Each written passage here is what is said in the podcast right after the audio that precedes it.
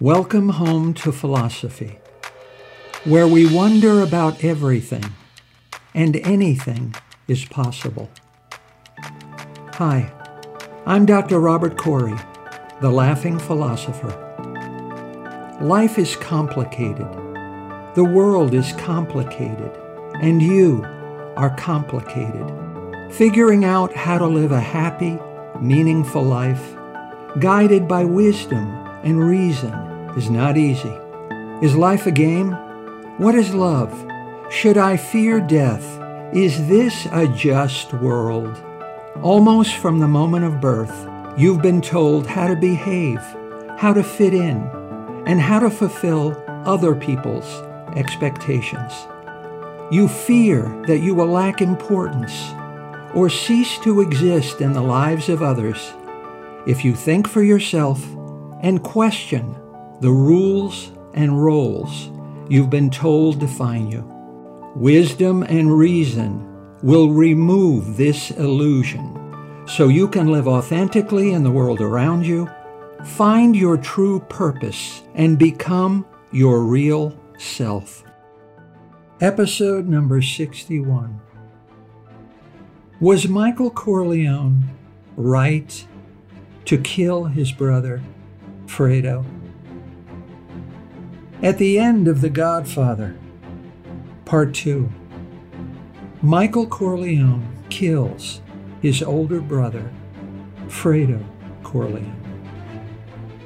Was Michael Corleone's decision to order Al Neri to murder his brother Fredo moral or immoral? Was the act itself justified? Is Michael Corleone a good person or a bad person? It's been 48 years since the film's 1974 release, and fans continue to argue over the meaning of Fredo's death and the morality of Michael's decision. To figure out what is a moral action or decision and what it means to be a good person, you need to understand the moral philosophy of Kantianism. Kantianism is the philosophy of Immanuel Kant, the brilliant 18th century German philosopher. Kant wanted to provide the individual with guidelines when making moral decisions and engaging in moral actions. Similar to the golden rules proposed by Jesus and Confucius, discussed in episode 43, based not on the dictates of a supernatural being or spiritual authority but on individual responsibility, duty, and personal commitment to goodness. Kant was an opponent of the competing moral theory known as utilitarianism, which defined a moral action or decision entirely in terms of its results or consequences. Kant believed that the morality of an action or decision should not be based on its outcome. Utilitarianism, introduced by Jeremy Bentham and others, emphasizes utility, the idea of an action being more useful and more beneficial for more people. Under utilitarianism, a moral action is one which produces the greatest happiness or pleasure for the doer and others. So its consequences are all important in determining the morality of an action. If an action results in greater happiness, then it is morally right. If more people benefit from an action, then it is considered good. Correct moral behavior is determined by analyzing an action's consequences. Sum up the good and the bad consequences of an action. And a good action is one where the good consequences outnumber the bad. But if the bad consequences are greater, then the action is immoral. Though the intention of the action is immoral, if the action promotes greater happiness for others, if its consequences are more favorable than unfavorable, then it is moral and good. The morality of an action is measured by its consequences, and its consequences are synonymous with the individual's feelings and experiences of happiness and pleasure. Applying utilitarianism to Michael's decision to have Fredo killed, it's pretty clear that Fredo's death results in greater happiness for Michael and promotes greater success for Michael's organization. First, Fredo is useless. He plays no useful role in the organization. He serves no useful purpose in the family. He is unnecessary and contributes nothing to the organization's mission and goals. At best, he is dead weight. At worst, a hindrance. The family is better off without him. Second, Fredo is a fool. He can be easily deceived and manipulated by the family's enemies. If Fredo was a thief, Michael could control what he steals. But a fool is like a bomb. Michael never knows when Fredo will explode. Fredo is an unpredictable risk and an unnecessary danger to the family. The family is a lot better off without Fredo, and Fredo's death is more useful and more beneficial to the family. Bottom line killing Fredo is morally right. Michael is a good person. Kant would say that utilitarianism is defective. Lying, stealing, murder, and other crimes against people and property should be considered immoral and universally prohibited. Even though these actions often result in greater happiness and pleasure for the doer, Kant would say that it is absurd to consider the consequences of an action when determining its moral worth. An action or decision should be inspired and motivated by rightness and duty and not by its results or consequences. And the morality of an action should only be measured by duty and goodness. Humans are rational. Humans should use reason and rational thinking to make moral decisions. A person will be right and moral only when he or she is guided and motivated by goodness and duty.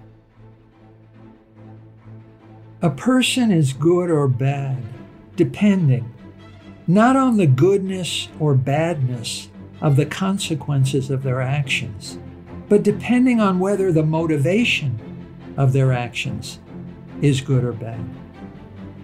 What caused Michael to order Fredo's murder?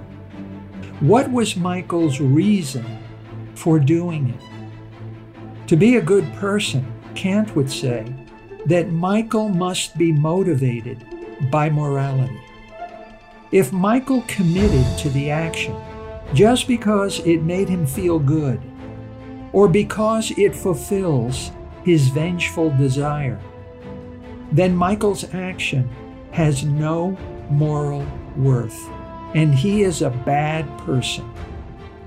Kant would say that you can do things that you enjoy and also be a good person.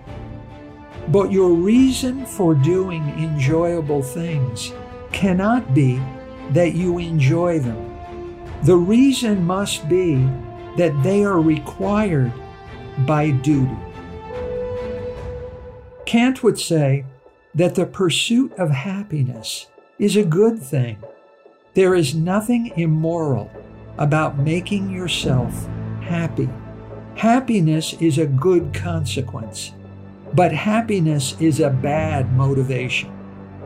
Kant would say that to be a good person, you must do your duty because it is your duty. If it makes you happy, fine. But even if it didn't make you happy, a good person still would do it. A good person does the right thing, not as a means to a good end, but as an end in itself.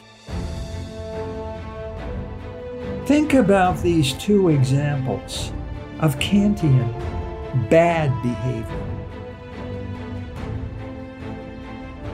Imagine my beloved Uncle Duke dies and leaves me a million dollars. I don't know what to do with so much money. I wonder what my uncle would want me to do. My uncle loved cats, so I decide to donate all the money to a local cat sanctuary where homeless cats are rescued, fostered, and adopted. It would be fun. It makes me feel clever to honor my uncle's life in such a way. And it makes me feel kind and generous to give a great deal of money to charity. But, Kant would say, I am not a good person. I did it because it was fun and because it made me feel clever and altruistic. My action was just selfish. A good person does something only because it is your duty, and you would do it whether or not it made you feel good about yourself. If I'd been motivated by a desire to save hundreds of homeless, starving cats, then Kant would say, that I am a good person. But my motivation was selfish, even if the consequences of my action saved many homeless, starving cats.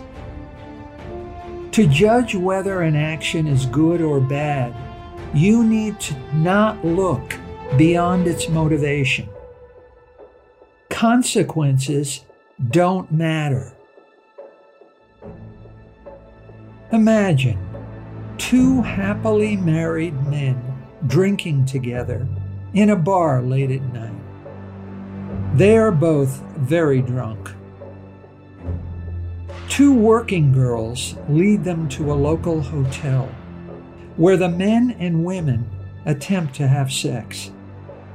One of the men gets lucky and falls asleep before he can act on his desire.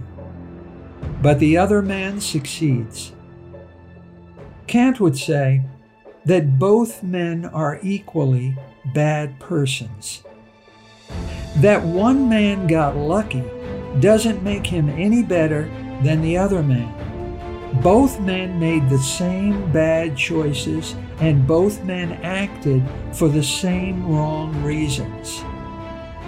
On the other hand, if two people act for the right reasons, then both are equally good persons, even if bad luck happens to cause bad consequences as a result of the actions of one of them.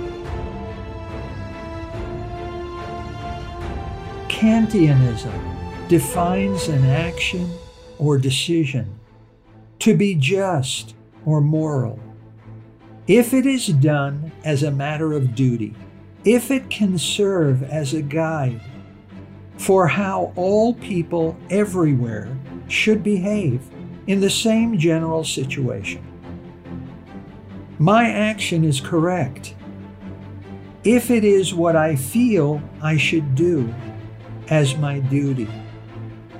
And everyone ought to do the same for the same sake of duty whenever the same situation arises. When you consider doing any action, Kant would ask you to answer one question Is it the duty of everyone to act in the same situation as I choose to act? In other words, should everyone be committed to act in the same defined way whenever the given situation arises? If the answer is yes, if my action conforms to a duty that can be universally adopted, then it is morally correct, and I must perform the action. If the answer is no, then the action is not morally allowable, and I must not perform the action. Kant reasoned that lying is always wrong. Why? Because only those actions that conform to rules that can be adopted universally are morally allowable. Suppose lying was allowable as a general rule. It would be self defeating. Everyone would stop believing everyone else, and there would be no purpose in lying. So, lying cannot be adopted universally and is not morally allowable or wrong. Now, let's apply Kantianism to Michael Corleone's decision to have his older brother Fredo killed at the end of The Godfather Part 2. Was Michael's decision moral or immoral? Is it or is it not the duty of everyone to act in the same situation as Michael chose to act? Does Michael's action conform to a general rule that applies to everyone as a matter of duty? Perhaps the one defining essential characteristic of Michael's personality is his profound love for his family. All of his most shocking actions and decisions seem to be driven by Michael's desire to protect his family and its interests at all costs. At the end of The Godfather, Part 1, Michael orders the murder of the leaders of the five preeminent crime organizations, also known as the Five Families, in order to protect his family as well as expand and consolidate the Corleone family's nefarious empire. So, to order the death of his brother appears to be self defeating and self contradictory. However, looking more closely at Fredo's role in the family, may provide a clue to understanding Michael's thinking. First, Fredo is an embarrassment. He is exiled to Las Vegas on the pretense of learning the casino business under Moe Greene, a ruthless casino boss. Fredo disgraces the Corleone name by impregnating waitresses two at a time, by assuming the role of Greene's lackey, and by allowing himself to be treated like a fool and physically reprimanded in public. Worse, when they argue over a business proposition, Fredo sides not with his brother Michael and the family's interests, but Fredo backs Greene. Michael must warn Fredo never again to go against the family. Second, Fredo doesn't pay attention. As The Godfather Part 2 begins, Fredo should be well aware of what Michael does to those who betray him. Even a family member, like brother in law Carlo, and even Tessio, his father's longtime associate and confidant, to whom secrets have been confided, receive bloody revenge for crossing Michael. Nobody goes against Michael and lives. Fredo can't think and reason for himself. Third, Fredo is weak and stupid. He is easily led astray. Hyman Roth manipulates Fredo into helping him attempt to assassinate Michael and seize the Corleone family empire. But this time, Fredo is not just a fool. Fredo's betrayal is intentional. Fredo cannot accept being denied a leadership role in the family and cannot accept being the family's flunky. So Fredo intentionally lies to Michael. Roth sets a trap, and Michael only barely survives. Applying Kantianism, it is Michael's duty to serve and protect his family. Is it the duty of everyone to act in the same situation as Michael chose to act? The answer is yes. Michael decides to kill Fredo only because it is his duty, a duty that can be universally adopted, a duty that must be performed whether or not it makes you feel good. Michael's only reason for killing Fredo is that it is required by duty. It doesn't make him feel better about himself or his family's business prospects. In The Godfather, Part 3, Michael feels so guilty about his decision that, weeping, he confesses the murder of Fredo, his mother's son, to the Roman Catholic Church's future pope. Michael doesn't want to kill his own brother. Time after time, Michael forgives Fredo for his poor judgment and unintentional mistakes and blunders. But when Fredo knowingly conspires with Roth, his betrayal is unforgivable. It is Michael's duty to kill Fredo. It is the duty of everyone to kill Fredo in the same situation. Michael did the right thing. Fredo must die.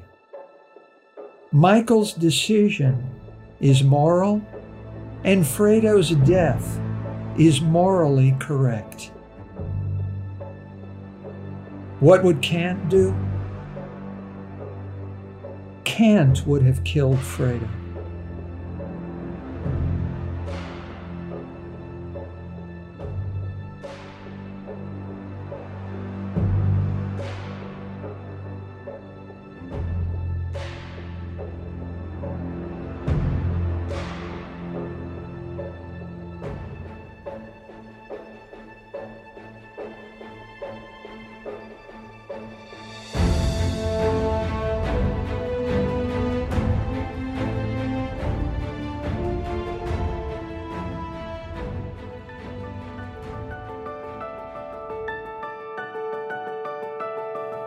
Thank you for listening. I hope you will take what you've learned and be a better person. Think for yourself. Question everything. Accept nothing that does not agree with your own reason and good sense. And I promise you, despite its sham and drudgery, you will get on pretty well in this crazy world. I'm Dr. Robert Corey. Until we meet again, be good.